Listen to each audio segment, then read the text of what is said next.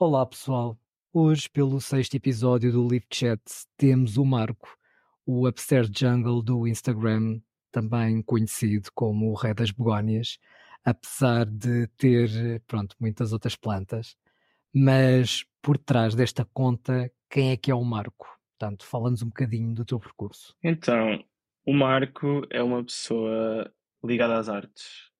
Na verdade, sou historiador de arte e designer gráfico. Já trabalhei nas duas áreas, mas neste momento sou designer gráfico, mas numa leiloeira de arte. E a paixão pelas plantas e pelos animais é algo que eu conheço em mim desde pequeno. E em certa altura da minha vida até foi bastante confuso decidir qual o meu rumo profissional. Não sabia se ia pelas artes, se ia pela biologia, por exemplo. Mas acabei por ir pelas artes e as plantas e os animais ficaram como hobby. Portanto, é daqui que vem esta paixão por plantas e esta coleção e que eu tento manter nos meus tempos livres. Bom, nós vamos entrar aqui um bocadinho já a matar, mas é só porque antes de irmos ao conteúdo das plantas em si, mas embora isto também seja um conteúdo relevante e, que também tem a ver... eu acho que nós temos falado sobre realmente aqui um assunto que vejo muito pouca gente a falar e que eu acho que precisa ser um assunto que precisa de ser mais falado e mais discutido. Marco, tu fizeste um post há um tempo que eu achei de extrema coragem por mostrares muito a tua vulnerabilidade de forma muito transparente e nós no Instagram estamos pouco habituados à transparência.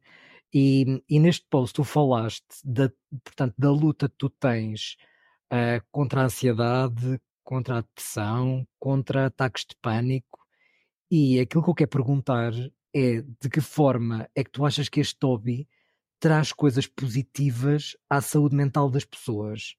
Ou seja, tu achas que tratar de plantas é inconscientemente tratar de ti próprio?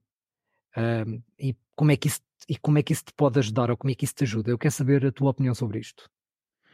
Ok, então eu na verdade até já fiz mais do que um post sobre este tema. Durante a pandemia eu tive pela primeira vez um ataque de pânico e mais tarde fui diagnosticado com ansiedade generalizada e iniciei tratamento farmacológico e assim que me senti mais empoderado sobre este assunto resolvi fazer esta partilha mesmo por causa disso que tu denotas nesta vulnerabilidade que eu mostrei, para também desmistificar aqui um bocado esta coisa das doenças mentais e para mostrar, se alguém estivesse a ler e se conseguisse identificar, que não estavam sozinhas nesta luta. Que é muito fácil sentir que somos só nós que somos assim. As plantas, eu acho que elas podem trazer benefícios para qualquer pessoa, especialmente em alguém que esteja a passar por uma situação destas.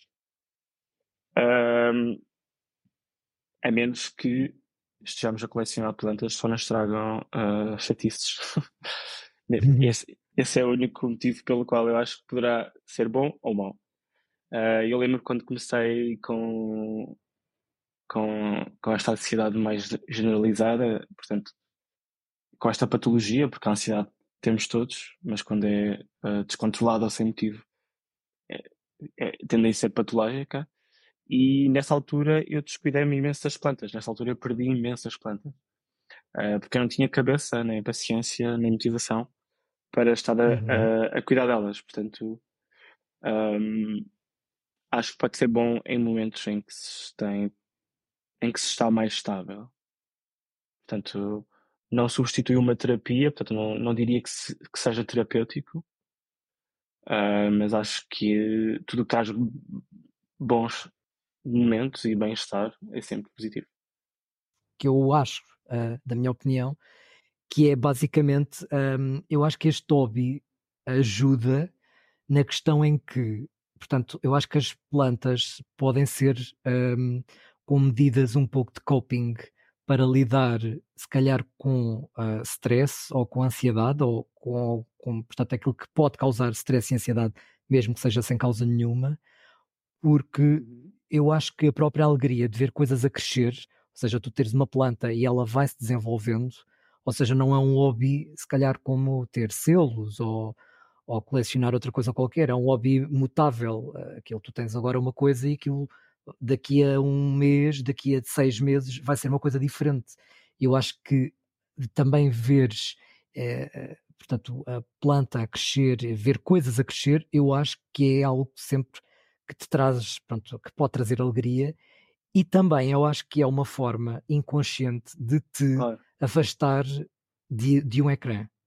Ou seja, a tua atenção, como está focada em algo que não requer grande tecnologia, tu podes simplesmente estar relaxado a tratar daquilo que são plantas, é uma cena que tu gostas, e aquilo não é uma coisa, pronto, obviamente se as plantas não tiverem pragas ou se a planta não tiver a morrer, porque isso obviamente te vai trazer provavelmente ansiedade, mas eu acho que a cena das plantas é realmente uma... eu acho que é algo que pode ajudar. Como tu estavas a dizer, não acho que substitua obviamente terapia, mas eu acho que pode trazer algum zen, algum espaço que é só teu, para tu relaxares, não estás a olhar para um ecrã, e eu acho que isso pode de alguma forma ajudar as pessoas. Eu quero, pronto, também saber a tua opinião. Tu, por exemplo, tu sentes-te ansioso quando estás a tratar de plantas? À partida não. Imagina, eu já tinha plantas antes de ser diagnosticado com ansiedade, portanto... Uhum. É difícil perceber o quão benéfico foi para mim tê-las, mas sem dúvida que elas são um bom escape, uhum, em certos momentos, e são uma boa forma de distração, de pensamentos, e claro que trazem alegria quando está tudo a correr bem, as plantas estão a crescer, uma planta floril, por exemplo, ou qualquer coisa do género. Portanto, sim, eu diria que de uma maneira geral pode ser bastante benéfico, mas acho que qualquer hobby positivo também pode ser benéfico. Descreve-nos então um bocadinho a tua coleção de plantas e como é que a dispões em casa, ou seja, se tens na casa toda, se está na sala, se tens um plant room, se tens uma estufa. Eu estou a ver atrás de ti, portanto, um terrário. Portanto, dá-nos uma ideia da tua coleção. Então, eu mudei de casa há muito poucos meses. Eu antes morava numa casa bem mais pequena. E tinha basicamente plantas por toda a casa. Agora que estou numa casa maior, tenho, uhum, um plant room onde tenho a maioria das plantas, mas mantenho algumas, obviamente, uhum, pela casa, porque gosto de as ver, não é? Gosto de habitar o espaço e que elas façam parte dele, mas a grande maioria está nesta divisão onde eu estou neste momento. Até deixei de ter menos plantas espalhadas pela casa, portanto eu acho que neste momento só tenho na sala, nas varandas e neste quarto. E descreve-nos então que tipo de plantas é que tu, pronto, maioritariamente tens. Portanto, eu sei que tens muitas begónias, tu, portanto, expões bastante, que é um tipo de plantas que tu gostas bastante, mas para além das begónias, portanto, que é óbvio, o que mais plantas é que tu tens? Então, eu há uns anos para cá fiquei muito interessado em Oia.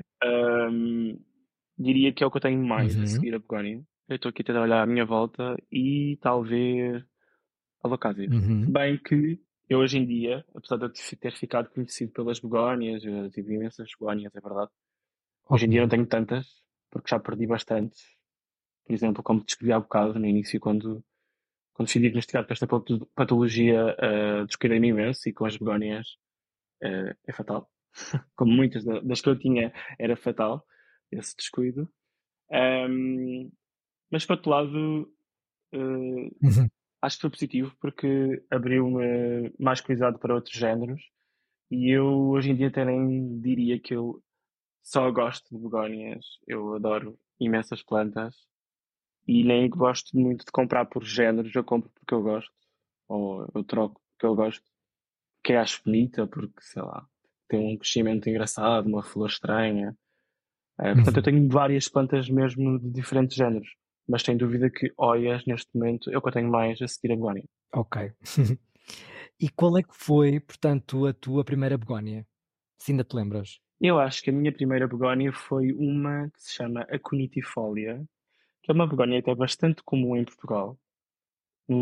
nas entradas dos prédios, por exemplo. Eu vejo imenso em Lisboa. E acho que foi a minha primeira begónia que eu tenho a memória. Logo de seguida foi a begónia maculata. E isto em 2017, penso eu. Era uma begónia extremamente... Desculpa, a maculata é só para as pessoas que não conhecem muito bem begónias. A maculata é aquela das manchas brancas, não é? Sim, sim, exato. Ok. Que é para as pessoas que não conhecem as begónias saberem mais ou menos visualmente o que é que estamos a falar. Sim, desculpa. Sim, é essa mesmo. E na altura era extremamente rara e super difícil de encontrar. E hoje em dia, até já vi no supermercado à venda há pouco tempo. E acho que foi essa que me fez despertar o interesse para o género. Eu achava super bonita, ainda tenho uma enorme desde essa altura. Aquelas folhas gigantes, o formato das folhas, as manchas brancas. E comecei a pesquisar, e isto por volta de 2017, 2018 já havia assim uma certa comunidade de plantas no Instagram, muito, muito menos do que hoje em dia. Mas as poucas que existiam tendiam a mostrar plantas extremamente incríveis, e muitas delas eram begónias.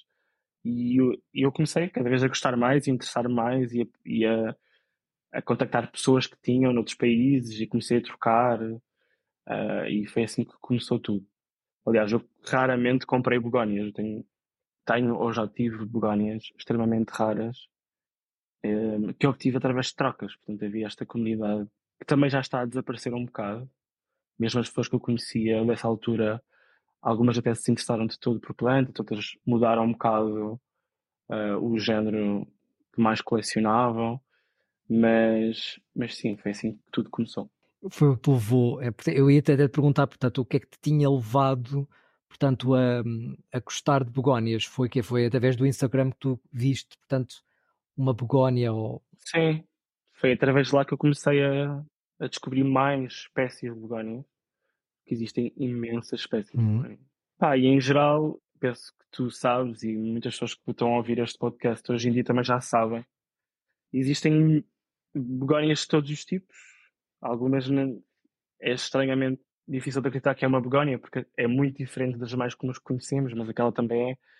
E este lado meio alienígena, que muitas delas têm, foi o que me fez, e ainda faz, gostar tanto deste género.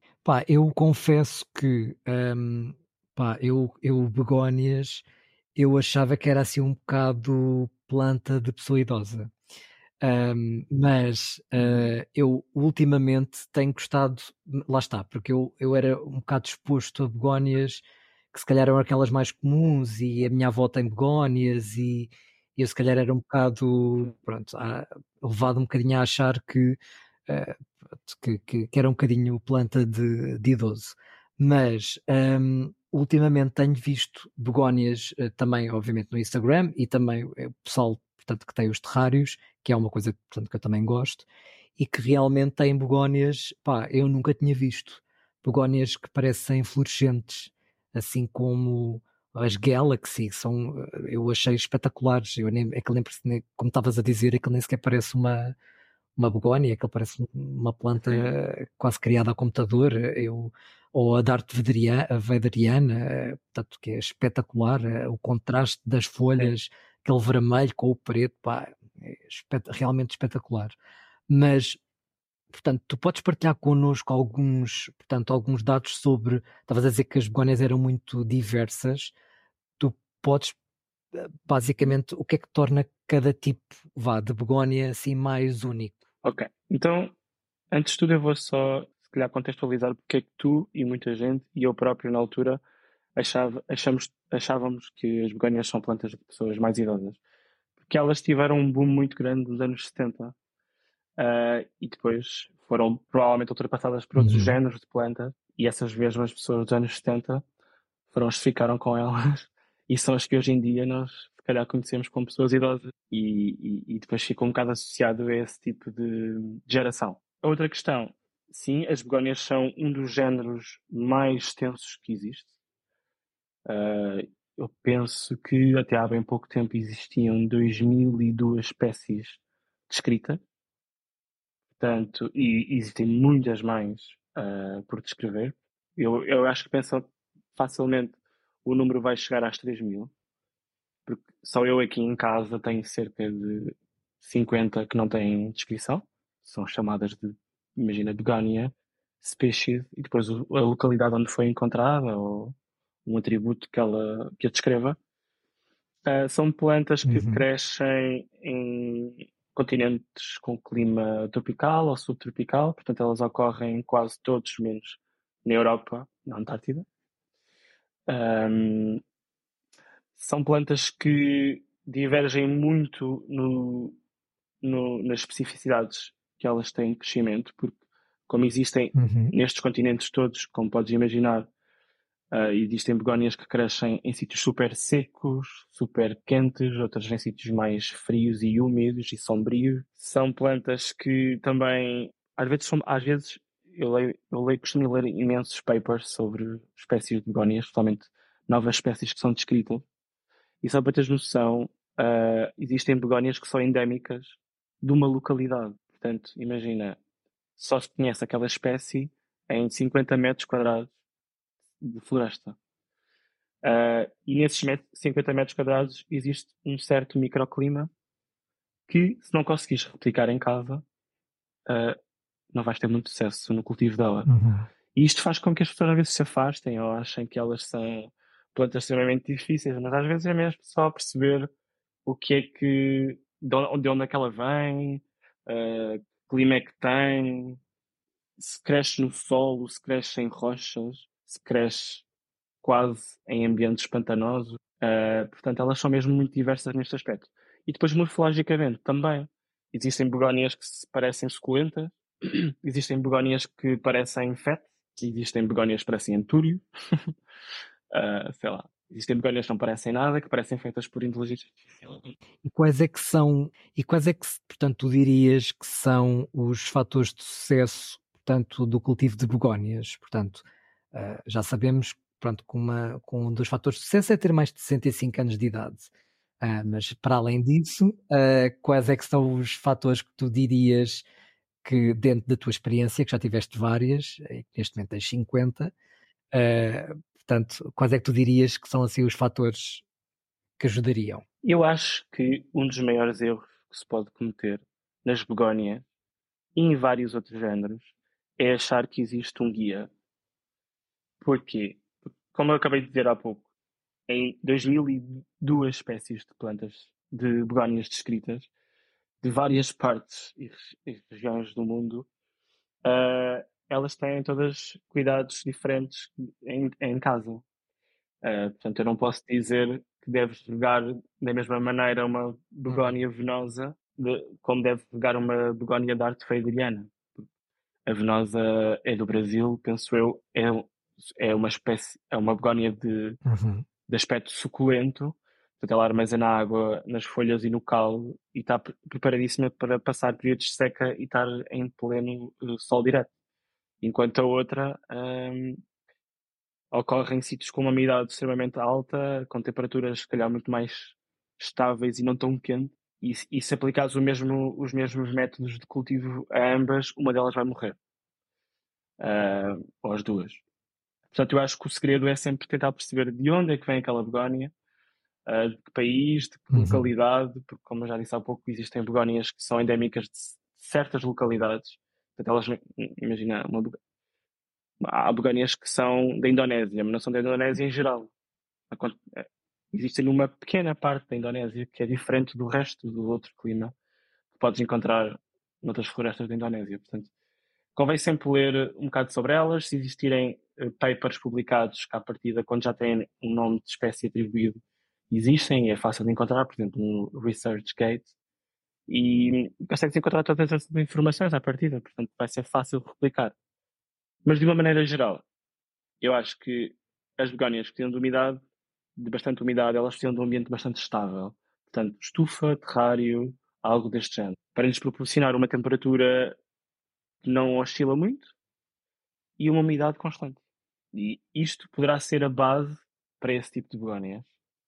Depois pode diferir muito no tipo de substrato que elas preferem, porque existem begónias que crescem em regiões calcárias, outras crescem no solo, outras crescem em zonas graníticas, e isso também difere, isso também vai influenciar bastante o sucesso da begónia, porque às vezes o substrato bloqueia, o próprio pH do substrato pode bloquear o acesso a nutrientes, e há begónias que estão adaptadas para captar nutrientes em ambientes mais calcários, outras em ambientes mais ácidos, portanto isto difere bastante, e eu acho que isto é que é giro, é engraçado de ter begónias, que é este lado mais complexo e geek, e estar sempre a tentar perceber qual é a melhor forma de replicar aquilo que existiria no habitat natural dela. Bom, no fundo é também uma... obviamente que é uma coisa um bocadinho complexa, não é? Eu percebo aquilo que tu estás a querer dizer, para quem gosta de investigar, para quem gosta de pensar muito em comprar uma planta, pronto, essas plantas mais difíceis tu tens de tentar replicar, portanto o ambiente, pronto, de alguma forma é fixe tu conseguires ter a planta, conseguires, portanto é um desafio, uma planta mais difícil tu conseguires recriar, portanto o clima e ela conseguir, portanto, crescer, mas quer dizer, eu também percebo que meta um bocadinho de medo a alguém que se calhar não queira andar a ler papers e não queira, porque há muitos amigos nossos que têm plantas e gostam de plantas e que se for preciso se lhes perguntares, eles utilizam quase todos os mesmos substratos e de repente andares a dizer não, mas para esta espécie tem que ser mais não sei quê, para aquela tem que ser mais não sei quanto, quer dizer, eu acredito que meta também um bocadinho de medo, porque pronto, eu percebo esse medo, eu percebo totalmente esse medo, mas também nestas 2002 espécies existem imensas que tu podes ter em casa sem grandes cuidados, podem levar o cuidado básico de uma planta qualquer e elas vão ficar sempre bem e crescer. Portanto, eu acho que é uma questão de escolher se quer ter trabalho, stress, chatice ou não. E acho que a maioria das begónias que se vende hoje em dia nos hortos estão adaptadas para ser uma boa planta de casa.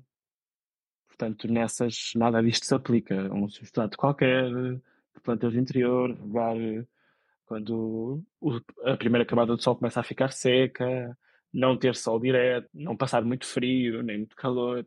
Portanto, eu percebo que seja assustador, mas existem as que não são assustadoras.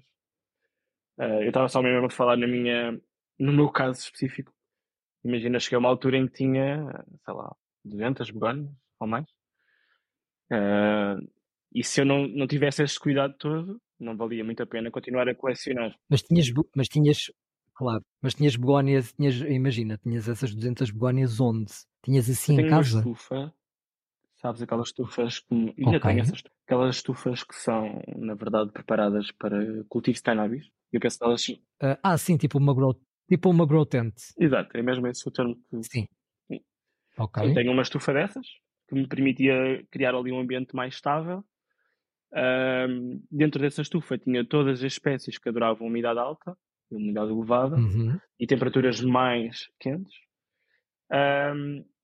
E isso permitia-me ter essas espécies todas. Depois, o substrato eu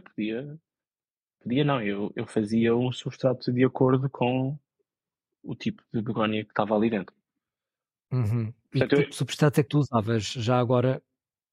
Já agora fica curioso. Olha, eu, uma certa altura,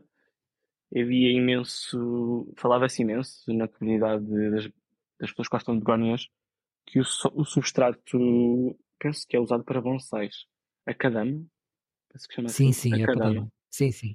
Era ótimo para begónia em geral, porque retinha bastante umidade, também tinha bastante arejamento. De certa forma replicava ali um bocado aquelas begónias que nascem, sei lá, em vez de no solo, em pedra. Bastantes begónias nascem assim nesse tipo de ambientes. Portanto, durante muito tempo usei a Kadama, depois comecei a usar substrato normal com bastante perlite, por exemplo. begónias que que cresciam em ambientes mais calcários, cheguei a usar, agora não me lembro do nome da pedra, mas é uma pedra calcária partida em bocadinhos, como se fosse pón. Uhum. Cheguei a usar pón também, uhum. Cheguei a usar musgo. Eu acho que as possibilidades são infinitas, desde que tu repliques, não tem que ser replicar exatamente o sítio e o substrato onde ela vivia, mas que no fundo o substrato que tu estás a usar vão gerar as condições que ela gosta. E muitas vezes o que me fazia trocar de substrato, usar um ou outro, era uhum. os pHs. Portanto, esta vem num ambiente de pH mais alcalino e eu vou usar isto. Esta mais ácida, eu vou usar uhum. aquilo. E tu medias o pH? Não. Nunca... Tu sabias mais ou menos que o pH seria ácido ou básico? Sim. Com aquele substrato que usavas? Sim, porque essa pepinha já estava muitas vezes feita na internet, não é? E às vezes os substratos, por exemplo, os bonsais diziam os pH. Acho que, eu penso uhum. que o Kadama dizia. E também cheguei uhum. a dar outros que agora não me lembro do nome, tinha assim nomes deste género. Havia um branco. Ok. Um branco, que era super ácido, não me lembro do nome. E esse ficava begónias que nasciam em sítios mais graníticos. Enfim. Uma certa altura também comecei a descobrir que também as podes habituar, de certa maneira, a outras coisas, condições. E mais tarde comecei a usar o substrato básico com perlite. E continuava a ter sucesso. Na boa. Bem, portanto, acho que foi. E quais é que são, portanto, as begónias mais raras ou menos conhecidas que tu achas particularmente interessantes? Ui, tanto. Provavelmente vais... Sim, mas vais ter que escolher algumas e provavelmente vais ter que nos descrever visualmente, porque se calhar a maior parte de nós não as conhece. Então, eu vou dizer uma... que ainda há pouco me lembrei dela, porque eu já a tive e ela morreu há muitos anos, que é a begónia Paulensis, que, tal como o nome já aqui denuncia, é de São Paulo, no Brasil, e é uma begónia que tem um aspecto, portanto, os veios da folha parecem uma espécie de teia de aranha. A forma como eles estão unidos parece uma espécie de teia de aranha. E tem, assim, umas tonalidades de verde bastante interessantes. Eu penso que a minha morreu porque ela odiava temperaturas muito elevadas, portanto morreu numa das nossas famosas vagas de calor. Eu penso que ela não é só rara no cultivo, também é rara em geral, né? na natureza. Gosto muito também de uma ou outra begónia chamada Bullatifolia, que é super rugosa, parece como se fosse uma begónia com sarampo. Ela tem imensas irregularidades na folha e depois tem um aspecto bastante suculento, tem imensos pelos no pecíolo, que são o que une a folha ao caule, aquele raminho, chama-se pecíolo. Ela é... Eu este ano eu tenho essa begónia porque, na verdade, foi um amigo meu que me ofereceu, mas ele comprou num horto. E eu acho que nos últimos anos muitas begónias raras estão a aparecer no mercado tradicional. Isso é muito fixe, é muito bom. Como quase todas as plantas neste momento. Sim. Não são só as begónias. Sim, exato. Mas eu nunca pensei que certas begónias chegassem a este tipo de mercado. Por serem tão específicas no tipo de cultivo. Mas, de certa maneira, e até há um horto holandês que eu conheço, o dono, ele é quem está mais a introduzir este tipo de begónias no mercado europeu. E é muito fixe porque ele consegue climatizá-la na estufa na Holanda e elas, basicamente, vêm super preparadas para ser uma planta de casa e não uma planta de terrário. Isso é incrível, porque, de certa maneira, já vem aqui metade do trabalho feito e metade do medo superado em ter begónias. Portanto, eu comprei esta begónia Blatifólia que eu só conhecia do mundo dos terrários, num horto, e tenho-a na sala e ela está ótima. E eu nunca, até a ver num horto, a tinha visto fora de um vidro. Nunca. Portanto, eu acho que o panorama vai mudar e esta climatização feita previamente é muito fixe. Boa.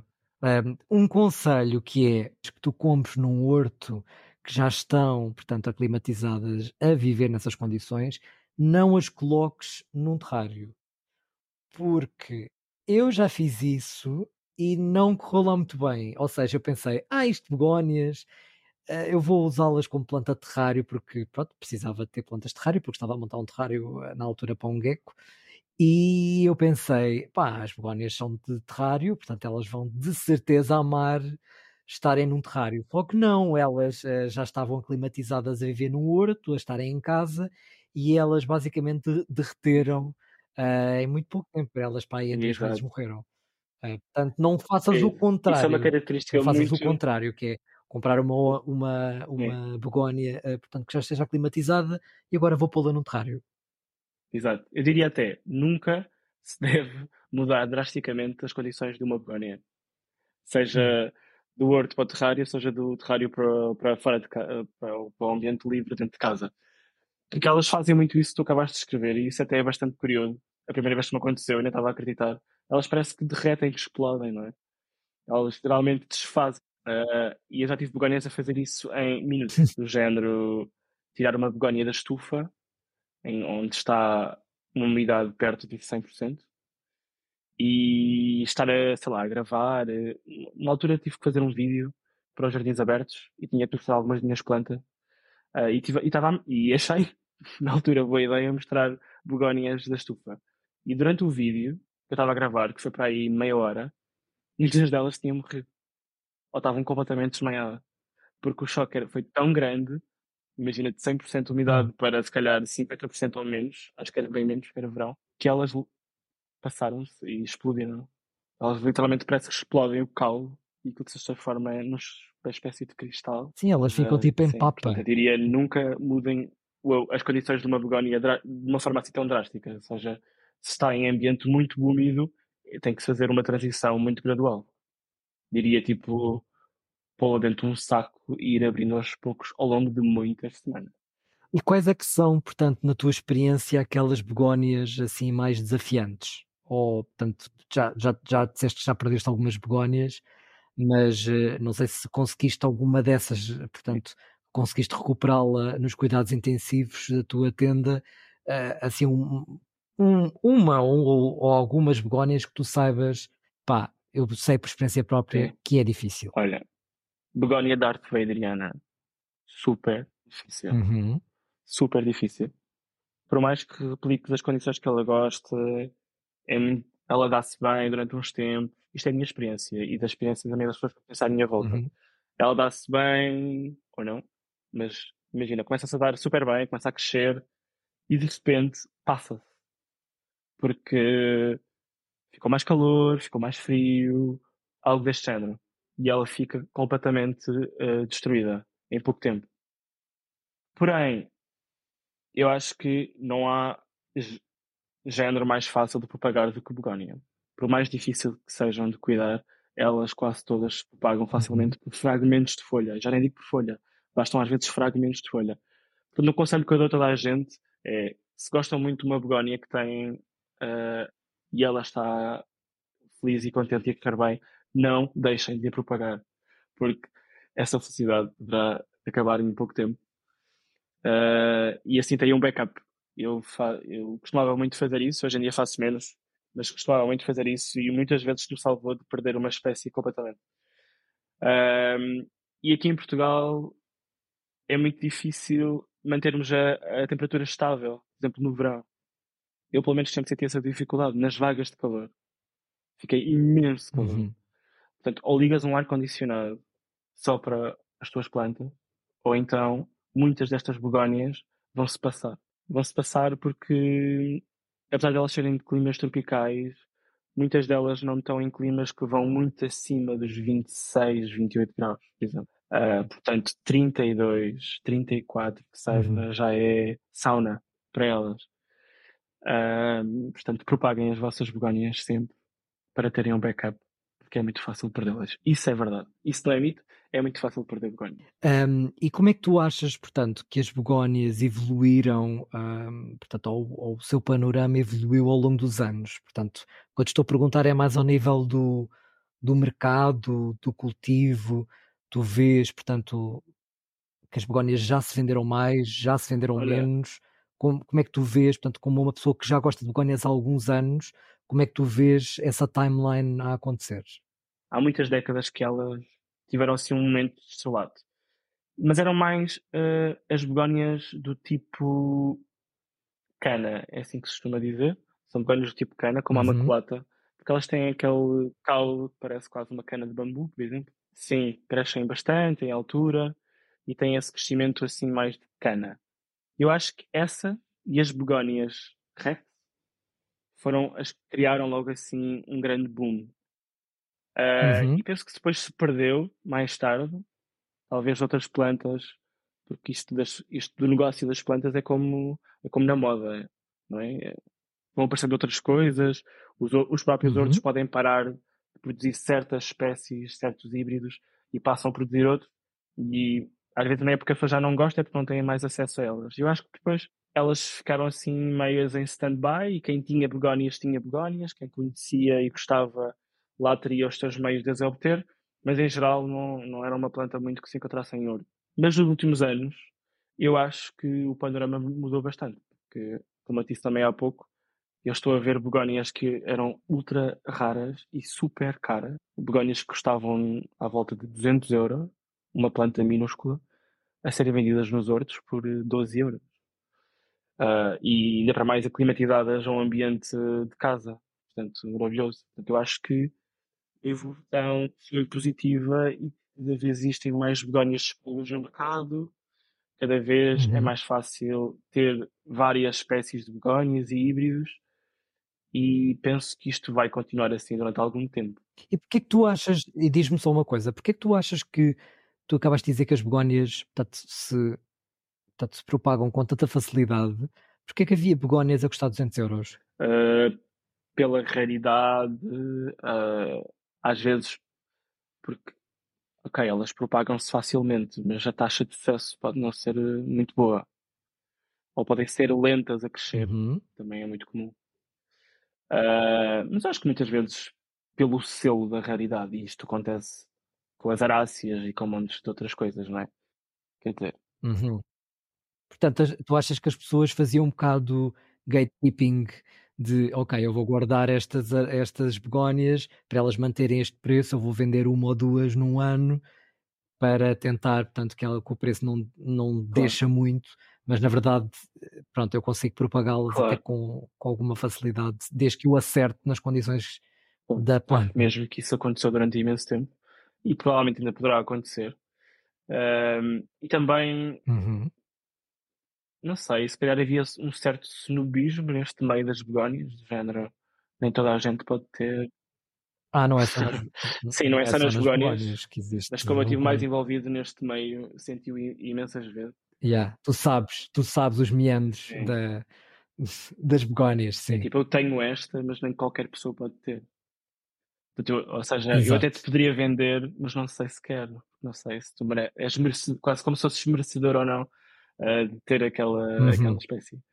Mas pronto, depois os hortos da Holanda estão cá para estragar isso, e o tissue culture e tudo. Por acaso não vejo, agora que falas nisso, eu acho que nunca vi tissue culture de begónias. Por acaso também não sei se existe, mas é bem possível. Se calhar é porque aquilo propaga tão... facilmente. É assim, acho que não é preciso fazer tissue culture. Sim, e muito provavelmente não é preciso. Acho que muitas vezes se compra nos hortos, às vezes até se vê a folha original que foi espetada na terra. Não sei se alguma vez reparaste. Não. Tu vês tipo a planta frondosa, mas depois se procurares lá no meio, passamos para fazer um horto, hás de reparar. Estão lá as folhas que iniciaram toda aquela planta. Portanto, eu acho que a maioria delas, sim, são propagadas manualmente, através de folha ou cortes. Tipo as begónias de cana, cortas um bocado da cana e aquilo propaga imenso. Sim, por acaso nunca pensei nisso. Acho que não. Acho que a cultura de tecidos não é muito... Não é preciso neste género. Porque é fácil propagá-la. Imagina, às vezes tu de uma folha consegues fazer centenas...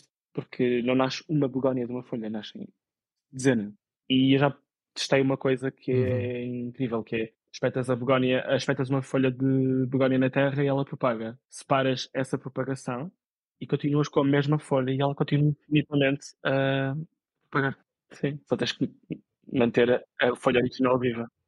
Uhum. Deve ser a única planta que eu conheço que se propaga tão facilmente. Eu acho que nem as suculentas se propagam tão facilmente, porque tu realmente, eu já vi tipo no YouTube uma pessoa a cortar uma folha, portanto assim em tiras, e pôr aquilo na terra, e eu não queria acreditar. E tu dirias, portanto, para iniciados agora interessados em begónias, portanto que nos possam estar aqui a ouvir, que conselho, portanto, é que tu podes dar? Ou seja, tu falaste já um bocadinho aqui das condições que a pessoa deve, portanto, procurar replicar, portanto, o sítio de onde elas vêm, a nível de substrato, a nível de condições, mas tu dirias, se calhar, para as pessoas começarem por que tipos de begónia e onde é que elas podem comprar essas begónias? Onde é que tu recomendarias comprar? Eu acho que as mais fáceis são a maioria das que se encontram nos hortos. Muitas vezes se encontram begónias rex e às vezes não são muito fáceis para as pessoas que esperavam uma planta com mais estabilidade e previsibilidade. Mas eu diria, para começarem por begónias de cana, por exemplo, maculatas, begónias assim desse género. São, por norma, são muito fáceis. E são begónias, quase todas essas begónias são do Brasil. As begónias do Brasil até tendem a andar-se bastante bem em Portugal, até no exterior, desde que abrigadas de gelo e de correntes e correntes de ar frio e sei lá. Portanto, são begónias que estão perfeitamente bem numa varanda. Portanto, eu diria para começarem por aí. Depois, quando começarem a querer experimentar um bocadinho mais o challenge de ter uma begónia mais instável, para começarem por um híbrido rex.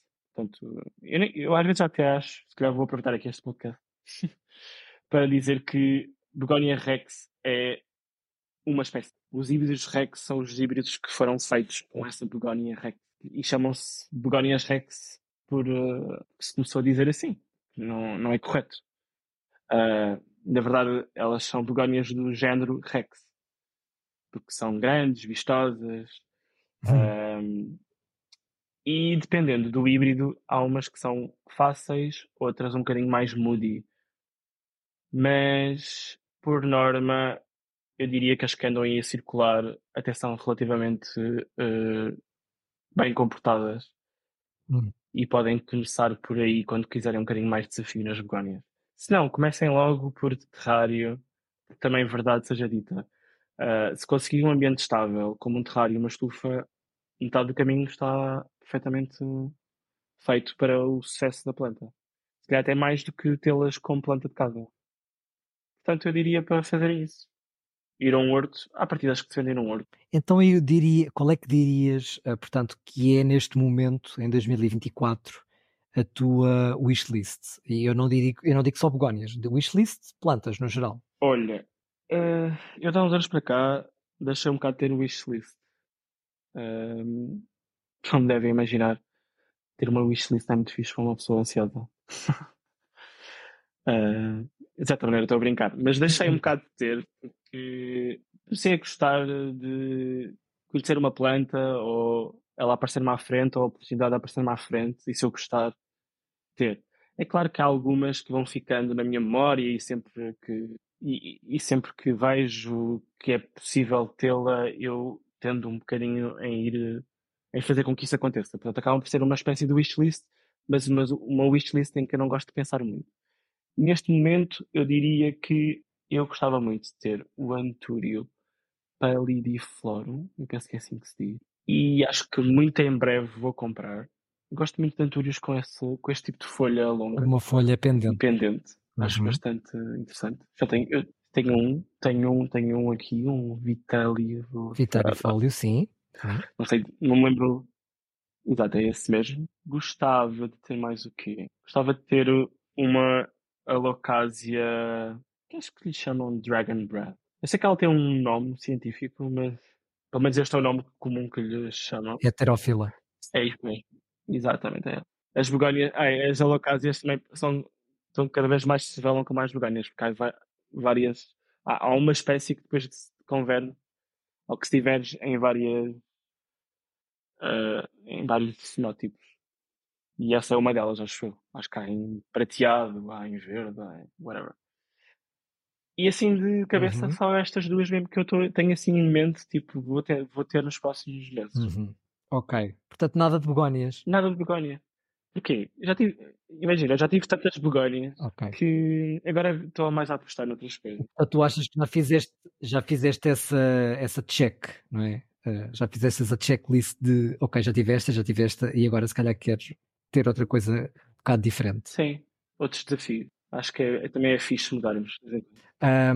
Sim, eu ainda bem que dizes isso, porque eu sou um bocado de...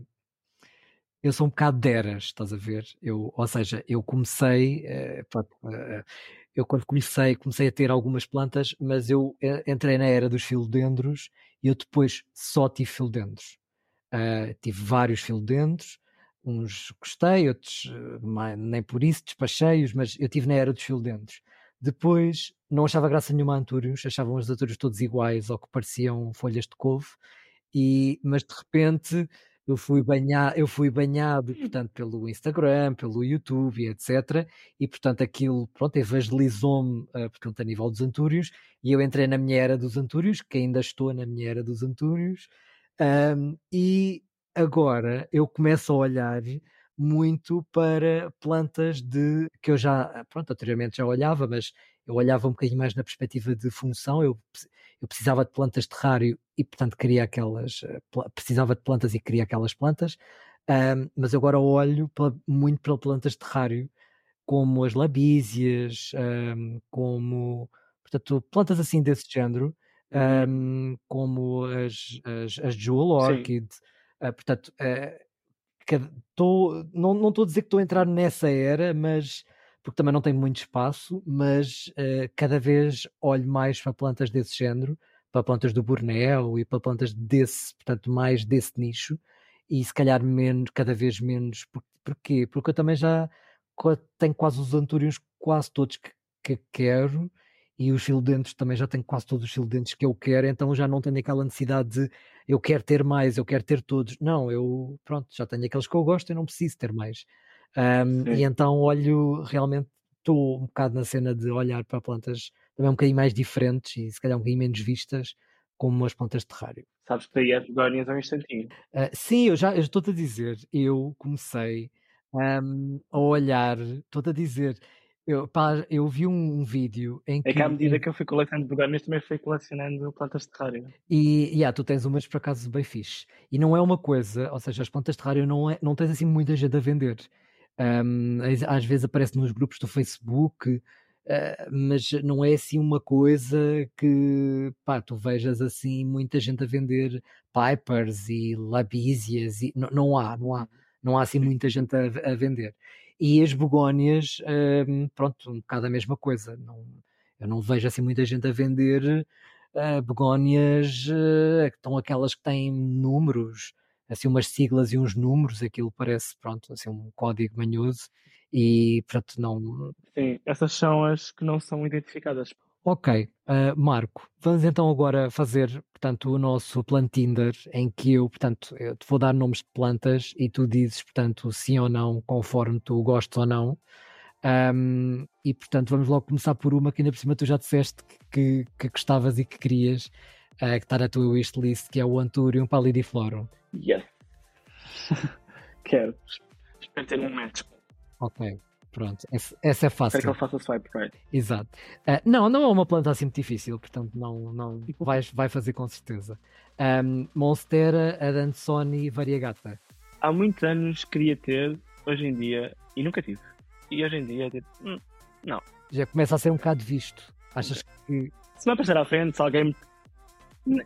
Nem é por isso. Eu tive tantos anos a querer, quando elas custavam tipo 4.000€. Consegues acreditar que elas tiveram este preço? E quis ter durante tantos anos e nunca conseguia ter, que acho que perdia-se. Filodendro, o Charonia. Não. Os filodendros para mim têm que ser muito especiais. Não estás na tua era dos filodendros. Não. Já passou algo. Ok. Então, o género das labísias. Portanto... Estávamos a falar de plantas terrárias. Sim, completamente. Tenho algumas... Plantas carnívoras. Gosto muito, mas vou dizer que não, porque são muito específicas para o tipo de plantas que eu tenho. São muito diferentes do resto das plantas que eu tenho. Portanto, não vale a pena ir por aí. Ter que criar aqui mais um ambiente em casa que não tenho. Mas gosto muito. Ok. Filodendro El Choco Red. Eu vou dizer sim, porque já o tive. Depois confesso que o matei de propósito. Ou seja, ele não parava de ter Spider-Man. De propósito? Tipo, nunca parava de ter Spider-Man. Ok. E eu, numa altura, pensei, ok, então morre. E deixei-o morrer. Ainda por cima, e se calhar à altura era super mau para a comunidade. Porque eu tive numa altura em que ele era mesmo raro. Foi uma oferta da Ecogenera. Eles deram-me um pau. Eu estive com eles ao vivo há uns anos e eles trouxeram um Shocker Red que morreu e disseram tipo, olha, se quiseres este pau provavelmente não vai nascer nada, fica com ele. E nasceu. E eu tive um Shocker Red na altura em que eles custavam centenas de euros. E mesmo assim eu tive essa atitude. Se calhar foi um bocado mal na altura, mas eu sou um bocado assim com as plantas. É tipo, pá, se não paras de me chatear eu vou desistir. Ou dou alguém ou... Não vale a pena. A vida é muito complicada. Ok. Anthurium papililamino. Sim, muito. Já, quero agora. Oia Crimson Queen. Sim, eu tenho, na verdade. E é muito bonita. Acho que é uma boa planta. Vistosa. Bonita. Ok. Dá-se bem. Assim, dá-se bem por tantas condições em casa. Ok. Ficus Tineke. Não. Não, porque já há muitos anos aprendi que ter árvores em casa resulta em algumas, mas não acho especialmente interessante. Já tive algumas ficus, nunca tive essas ficus. E são cultivadas, não é? Tineke é uma variedade. Sim, é como se fosse variegada, sim. Portanto, elástica variegada. Diria que não. Nada contra. Ok. Mas também tenho que dizer. Mas também nada a favor. Sim, acho que fica muito estilada, a menos que tenha este tipo de megalo. Sim, é uma planta que precisa um bocado de, pronto, como qualquer árvore que esteja em casa, precisa de sol direto, precisa de muita luz, precisa de algumas condições específicas. Ok, Marco, olha, obrigado pela tua participação. Eu desejo, portanto, todo o sucesso, portanto, para os teus projetos e para a tua coleção, tanto de oias, portanto, e para atingir, obviamente, a tua pouca wishlist, porque tu não és assim homem de ter propriamente uma wishlist, és de olhar e comprar, pronto, ótimo. Vocês podem ver a conta do Marco no Instagram, portanto, theupstairsjungle. Portanto, já sabem, se tiverem perguntas, podem enviar para a minha conta, Age of Plants, ou diretamente para o Marco. Já agora, Marco, porque é que o teu nome é theupstairsjungle? Tu moravas num sótão na altura? Sim. Num sótão, eu morava numa casa que era um sótão convertido em casa, sabes? Aquelas casas águas furtadas. Águas furtadas, ok, pronto, já percebi então de onde é que vem o... Exato, o hoje nome, em dia senão já não faz sentido nenhum. Já não vale nada numa casa assim. Portanto, se quiserem muito que se fale, portanto, em algo no próximo episódio, como já tem acontecido, algumas pessoas virem falar comigo, gostava de ouvir isto, gostava de ouvir aquilo, já sabem, podem sempre enviar sugestões. Muitas das vezes o interesse de alguém é o interesse de muita gente. E obrigado por estarem desse lado. Até à próxima.